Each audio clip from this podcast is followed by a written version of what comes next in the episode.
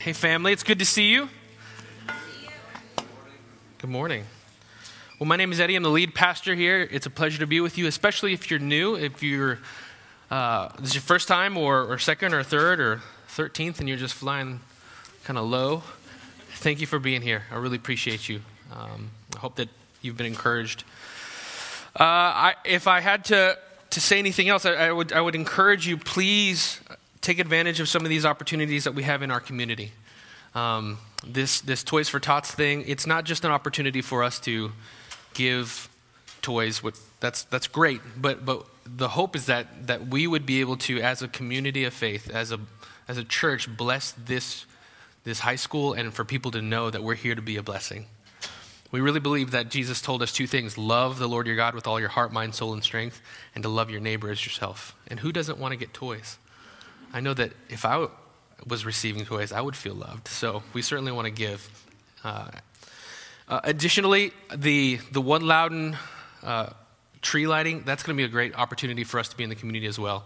So I would just encourage you, please consider spending some of your time, sacrificing some time that way, and, and get to connect with the community and be a light in it, not just come to church, do the church thing, and leave.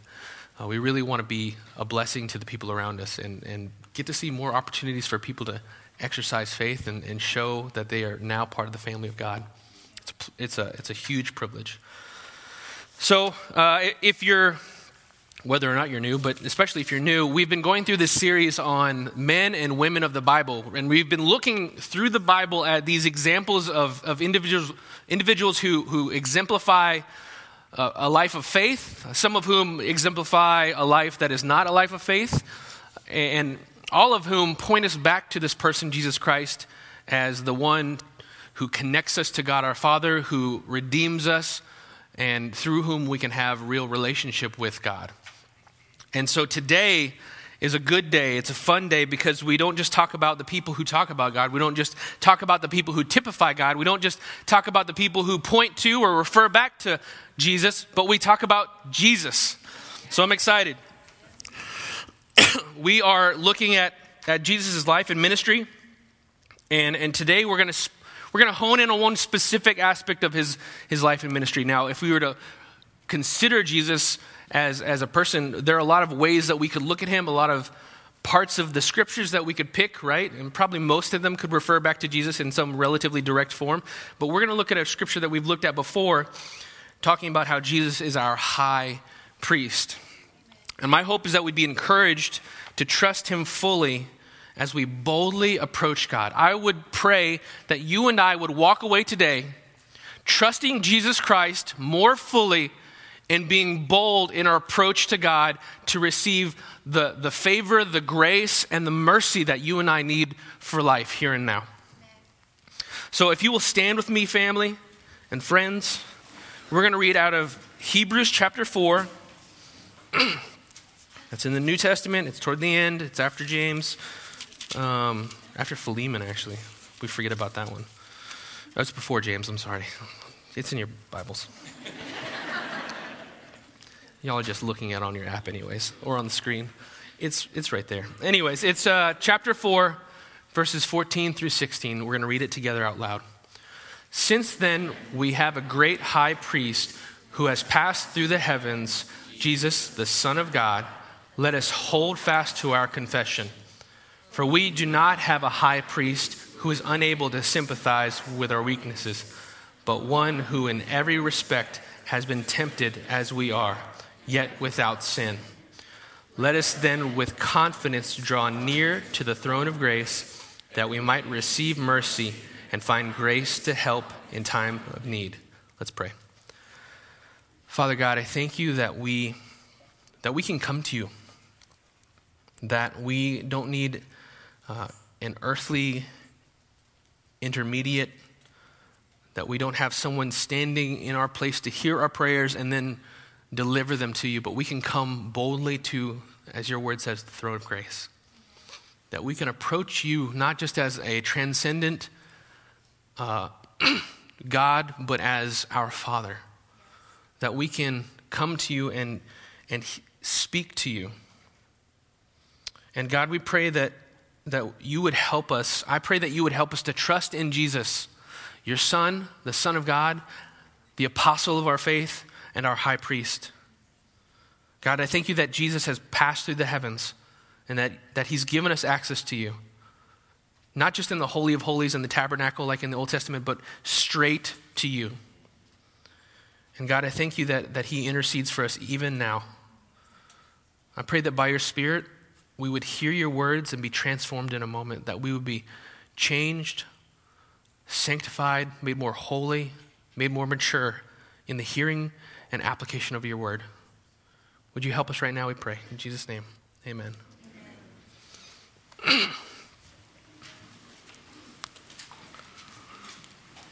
Thank you for reading, family. If you're new, we, we read the scriptures out loud because that's one of the most important things we can do as a a body of faith is to speak and hear the Word of God. And, and certainly the application of the Word of God, what I'm trying to do, is also important, but it, it's, it's only as important as it helps us to understand and receive what the Word of God says. So thank you for, for being a part of that. Excuse me. So Jesus is many things to us. He's, he's our Savior, our Redeemer, our King. he's a prophet. But in Hebrews chapter 4, we see that, that the, the author of, of Hebrews is trying to, to get at this facet of his ministry, this idea of being a, a high priest. And he says, Jesus, the Son of God, is our great high priest. Now, in the Old Testament, you had this whole sacrificial system, right? There was this system that God put in place as a way of one, delaying wrath because because the, the reality was sin came into the world through disobedience. Adam and eve they disobeyed and sin entered into the world and the, the payment the wage for sin is death. And so in order to bring restoration god began this process of redemption that began in these pictures. In, in genesis chapter 3 he kills some animals and he covers the nakedness of, of adam and eve but later on he, god institutes some other um, systems by which the people of God would see that they have a need for redemption, that redemption comes only through the shedding of blood, and that they needed to be accountable to God. And so we see in Leviticus chapter 16, one of our favorite books of the Bible, I'm sure. Um, most of you have it memorized. Uh, I'm being facetious because it's one of those books that, that can be a little intimidating if you don't have some, some context. But in, in Leviticus 16, we see that the Jewish people have this, the, the Israelites have this one day every year called the Day of Atonement. And on this day, the, there, not just the priests, there was the priests who, who did the various sacrifices and, and kind of stood in between God and, and the people, but there was the high priest, one individual who kind of represented in a day uh, the people of God before God and they they had this thing called the tabernacle. You know we meet in a meeting. They had this tent that had various areas into which people could come. There was one area that was allowed for common people. Uh, there was one area outside the temple for for individuals who are maybe uh, uh, sojourners or aliens or or foreigners all the same thing. And, and there were areas that the individuals could go to. The to the, the, the priest could go to. And then there's a place called the Holy of Holies where there was a curtain separating the Holy of Holies, and, and, uh, and, and only the high priest could go in there once a year. And Jesus in, in or God in chapter 16, God speaks to Moses and he talks about this, this holy of holies. He says, Tell Aaron, your brother, not to come any time into the holy place in, inside the veil before the mercy seat, for I will appear in the cloud over the mercy seat. But in this way, Aaron should come into the holy place. Now, Aaron was the high priest in the Old Testament. And he goes on to describe the fact that Aaron has to sacrifice a, a sin offering for himself because he is a sinner himself and he needs to continue and he'll make sacrifice for the people. He'll offer a bull sacrifice um, and, and do all these other things. And then he will take two, two goats. One goat he would take and he would pray over the goat. This is this sounded kind of weird. Just roll with me. Um, but this is something that they would do. They, he would pray over the goat, and he would confess the sins of the people, and then he would shoo, they would shoo that goat out of the camp. And the picture that was being given was the picture of that goat embodying the sins of the people and being taken out. the, the sins of the people being taken away. And the other goat, the blood was shed and, and it was used in the ritual, and that was the goat that, that died. So we had, if you're keeping track, the theological idea of expiation, sin being taken away, and propitiation, the, the wrath of God being satisfied by the death of this other animal. And this was all being performed by this high priest. And every year, the people would come to this Day of Atonement and they'd get a picture of God needing his perfect and righteous anger be, to be assuaged, to be swallowed up by the death of this goat, and then the, the, the sins of the people to be taken away by this other goat. Now, we find out in the New Testament that this was, this was a picture. This was, this was educational. This was not something that actually accomplished this purpose. God says in, in the New Testament that these things were done and it allowed God to hold off his wrath until a later time. And then we see Jesus come into the place and he is the great high priest, and we also find out that he is also the sacrifice. But Jesus is our high priest. He, he functions as the high priest. And, and in chapter 5 of, of Hebrews, if we flip back to the New, New Testament, it says this For every high priest chosen from among men is appointed to act on behalf of men in relation to God, to offer gifts and sacrifices. So the high priest was intended to act on behalf of people, you and I. The high priest represented us before God. And in so doing, he would offer sacrifices and he would cleanse the people. But Hebrews calls Jesus not just a high priest, but he calls him a great high priest.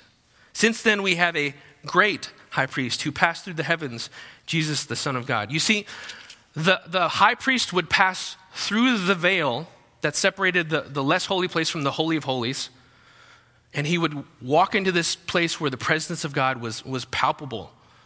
And, and he, had, he had accoutrement on his body, these bells, so that if for some reason he was not clean, if he was not he had not done the rituals as he was told, he would be struck down dead and they'd have to drag him out.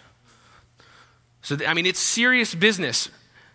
But even then, he wasn't really before God. He was before the presence of God on earth. But the difference between the high priest and our great high priest is that Jesus has not just gone into the temple, he's not just gone into the tabernacle, he has gone, and what does it say? He has passed through the heavens. He's passed through the heavens, Jesus, the Son of God. Jesus didn't, he didn't follow the, the example and in fact, when he dies on the cross, uh, it says in one of the Gospels that, that the veil that separated the Holy of Holies from the rest of it was torn. Rep- and, and it was torn from the top down. Not, not one of the, the, the priests saying, oh, you know, we're going to break this because we're upset. No, God symbolically tears it apart, saying the separation has been broken because Jesus, the, God, the Son of God, has entered and gone through the Holy of Holies.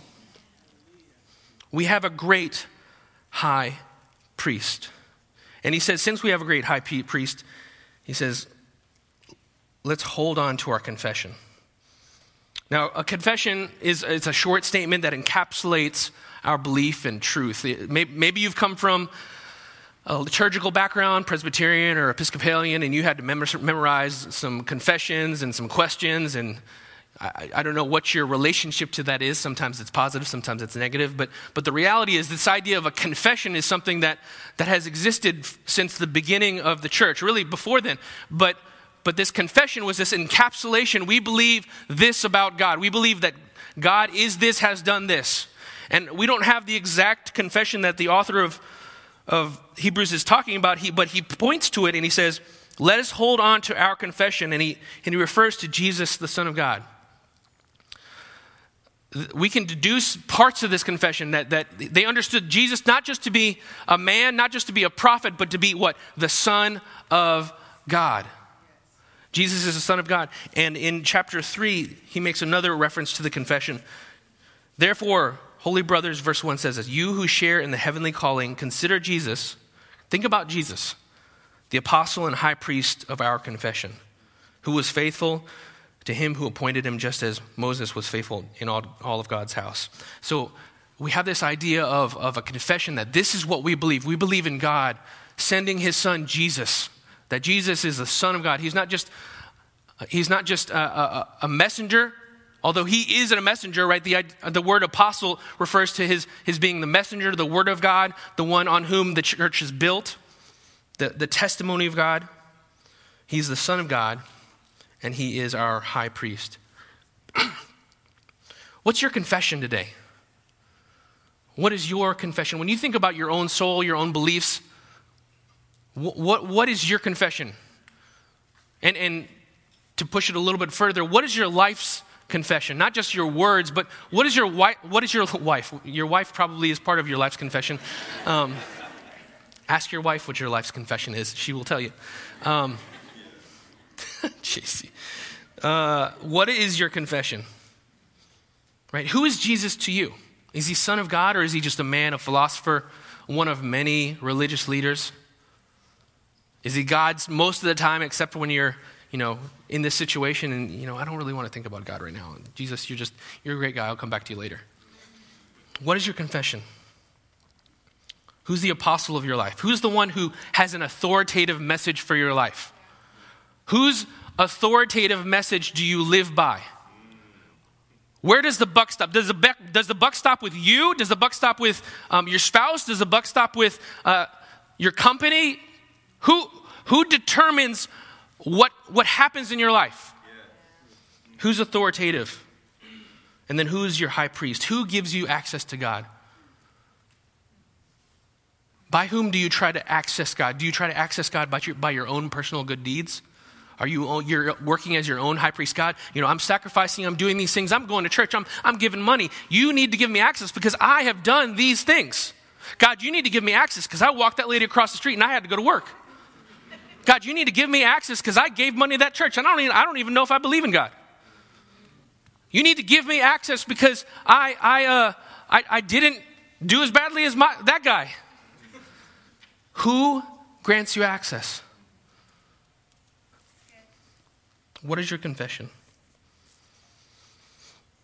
Jesus is able to be the great high priest of our confession because he's like us. He, he needs to be the great high priest of our confession because he's the Son of God. I'm not the Son of God, I'm not divine. I'm sinful, and I stand in a, in a pretty big problem apart from Christ. The Bible says that the wages of sin is death, and unfortunately, I've sinned a few times. I don't know about you, but I'm not in a good position apart from God. I need someone who is not just good, but is perfect. And thankfully, Jesus is the Son of God. Not only is he Son of God, he is also like us. Look at verse 15 with me. We do not have a high priest who is unable to sympathize with our weaknesses, but one who is, in every respect, has been tempted or tested as we have, yet without sin. You see, Jesus didn't just stay in heaven, He existed in heaven. God exists, Father, Son, Holy Spirit, eternally. But He didn't just stay there and, and, and let us try and figure this out. And the reality is, had he done that, there would have been no one who could have stood in our place because all of the sinful people in the world, we produce more sinful people. If you're a parent, you know that. oh, my little baby is per. No, they're not perfect. What are you doing? You know, put that down. We love our kids, but, but they, come, they, they come by their sinfulness pretty honestly. We needed someone who was perfect but we also needed someone who was human, someone who could represent us. You know, the, the inter- we, we just had November 5th, uh, we, we were voting for um, uh, our various government officials, and the idea behind many of them is that they would represent us and our needs and our values in the government. And, and we do the best, but the reality is, whatever your, your disposition towards government, we always get represented partially. Sometimes more, sometimes less. Sometimes we're cool with it. We're, we're excited for the level of representation we have. Sometimes we're not happy about the level of representation we have. When it comes to God, God was able to create in Christ, through Christ, a perfect representation. He represents us perfectly. Paul reflects on it when he, when he writes to the Philippians in chapter 2. He says, Do nothing out of rivalry, rivalry in this verse 3 or conceit, but in, in, humility count others more significant than yourself, and let each of you not look only to his own interests, but look also to the interests of others. And he goes and says, Have this mind among you, which is yours in Christ, who, looking at Christ, though he was in the form of God, did not count equality with God a thing to be grasped, but made himself nothing, taking the form of a servant, being born in the likeness of men. And being found in human form, he humbled himself by becoming obedient to the point of death, even death on a cross. God became man and we're going to start celebrating that during the Christmas season. But God came down. He didn't just watch from heaven, transcendent and separate. We, don't, we aren't deists. We don't think that God spun creation into existence and then just kind of stepped back and said, let's see how this clock runs out. No, he, he comes and he enters into our reality through Jesus Christ, takes on human form, experiences our experiences, suffers our sufferings experiences our tests and trials and temptations, yet without sin. He's been tested and tempted like us. In chapter 2 of Hebrews, it says it this way Because he himself has suffered when tempted, he is able to help those who are being tempted. Do you approach God with your junk and you kind of put it in your pockets or behind your back or like under a table when you and, and clean up yourself and holy father lord god thank you jesus lord and try to try to present an image of God or present an image to God of yourself that's more cleaned up than you are? Because the reality is, God knows. Jesus was a human, and he did all the things that humans did apart from sin. He knows what it is to be hungry. He knows what it is to be tired. He knows what it is to be, be tempted to snap at someone because you haven't had lunch. He knows what it is to be tempted to get angry because someone is being annoying. He knows what it is to be brokenhearted. You know, you think about it when you think about it that way, it's kind of funny for us to go to God and say, okay, let me put my on before God. God's like, really? First of all, I saw you in the bathroom. I saw you when you didn't have the tie on. You, I don't just open my eyes when you start praying, it's not a phone call. You know, oh, who's, hey, how's it going, Eddie? Oh, okay. You sound like you're dressed up and clean. Are you dressed up and clean? Good. Otherwise, I wouldn't have picked up the phone. That's not. We have a great high priest who is like us. I hope that encourages you to be honest with God. If that doesn't encourage you, go and read Psalms and realize how honest David is. Sometimes you're like, that's a little too honest, David. really? You're getting messy. I'm so, the, the cords are death. I mean, he gets really, almost dramatically honest. You know, I think that David would have been a theater kid. That comes from a theater kid, okay? So don't take that personally. He's honest.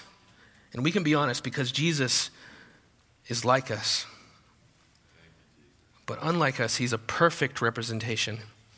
We do not have a high priest who is unable to sympathize with our weaknesses, but one who in every respect has been tempted as we are, yet without sin. That's the good news. That's the good news. The good news is that there is one who is like us who did not sin. And one who sacrificed because he's the Son of God, as chapter as verse 14 says. His sacrifice is valuable and sufficient for all of us who profess, profess faith. Because of this, we can approach God and receive mercy. Look at verse 16 with me. Let us then, he says, in light of this fact, right then, therefore, looking back at what we just saw, let us then, with confidence, draw near to the throne of grace, that we may receive mercy and find grace and help in times of need. Because Jesus is a great priest, he's, he's, he's gone to heaven, passed through the heavens, and he gives us access. Through him, we have access to the Father. We don't have to, we don't have to mail a letter. We don't have to talk to a priest. We don't have to call a phone call and, or a phone number and, and, and have someone connect us. We can go directly to God. We don't just have access to a temple or a tabernacle. We don't have to go to a, you know, if you go to this specific place at this specific time, you might experience the presence of God. You might connect with the God of the universe. No, because of Jesus Christ, you can at any point right now, later on, earlier in the day, later in the day, in the middle of the night, you can stop and say, God, Father, Daddy. That's what's different about us. That's what's different about what Jesus accomplished. He didn't just say, okay, now you can do these things and maybe get to God. He says, no, you're in the room. Listen to what, what Paul says in Ephesians. Ephesians chapter 1, verse 3, one of the first things he wants to tell the Ephesian church. If I can get there. Blessed, blessed be the God and Father of our Lord Jesus Christ, who has blessed us in Christ with every spiritual blessing where? In the heavenly places. The reality is, when you put your faith in Jesus Christ, when you trust Jesus Christ to be the one who makes you right before God, the one who took your sin and the punishment in your place, in that moment, by the presence of the Holy Spirit in your life, you are in this kind of mystical way present with God the Father. Right now, if you trust in Jesus, you are present with the Father because we are in Jesus Christ. There's this kind of, it's called a, a, union, this, this mystical union that we have with Jesus Christ where, where I no longer live, but Christ lives in me that Christ lives and I live in Christ. And if I am in Christ, I am in heaven and I've received every blessing in the heavenly places. Now, that's hard to think about when you're like, well, I'm wearing corduroy. I don't know. Like, is that what you do in heaven? Right? I, we still there, we still have our earthly bodies. We still here are here on earth, but but by the Holy Spirit and by faith, we are present with God. Do you need grace today? Do you need mercy? Do you need mercy? If you don't know if you need mercy, just think about your last week. And were there any moments where you were just like, yeah, or oh, or huh? You need mercy, right? I think I had all of those probably today. When you think about your friends, your family, your, your job, are there moments where you say, I need, I need something here that I don't have? I don't have it in my pocket. It's not in my car. It's not somewhere that I left. I need something that I don't have. What's funny is that we think about these things, and, and even as Christians, sometimes we're like, I need to go to God. I need to go to the Father. He's, you know, I, we could go today. You could do this today. You could go and say, I'm going to go to the, the throne of grace. And you go and you, you pray, God, would you take me to the throne of grace? Would you bring me mercy? Would you, would you help me? Would you give me these things? You know, the funny thing about being a parent is there you learn some things about just the nature of children. And children are awesome. And the cool thing is, you know what they want. You know what they don't do? They don't, Father, there's some things that I'd like to talk about. I would like for you to consider the possibility of me obtaining. Noise. Usually it's it's can I have this? Or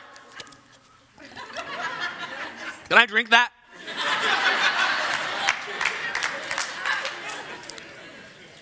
But that is what we get to do. If you need mercy, if you need grace, go get it. If you need grace for your life, go get it. Don't go and say, God, will you please, can I, can I have, no, say, give me some grace, God. I need grace. And what that isn't, that isn't presumptuous. That's not prideful. That's going to God for what He promises to give. I'm a dad. If my kids come for donuts, I'm going to give them donuts. If my kids come for water, I'll give them that too, but I'm going to give them some donuts. water is necessary, donuts are grace. Your daddy wants you to come to him and just get it. Take a bite and then ask. Get his grace. I'm not saying go get his Ferrari, go get his house that you want, go get his uh, uh, missing all the consequences of your poor choices. That doesn't always happen. But I will tell you if you ask for grace, if you ask for mercy, just go and get it. What this looks like is that you ought to have an expectation that, oh my goodness, this is a difficult situation. God, where's the grace? Oh my goodness, I'm so angry and upset. Where's the grace? God, where's the grace? Give me the grace. Not, God, I hope that you would consider giving me grace in this difficult situation. Jesus died so that you wouldn't tiptoe around and ask for grace. He died so that you'd get the grace.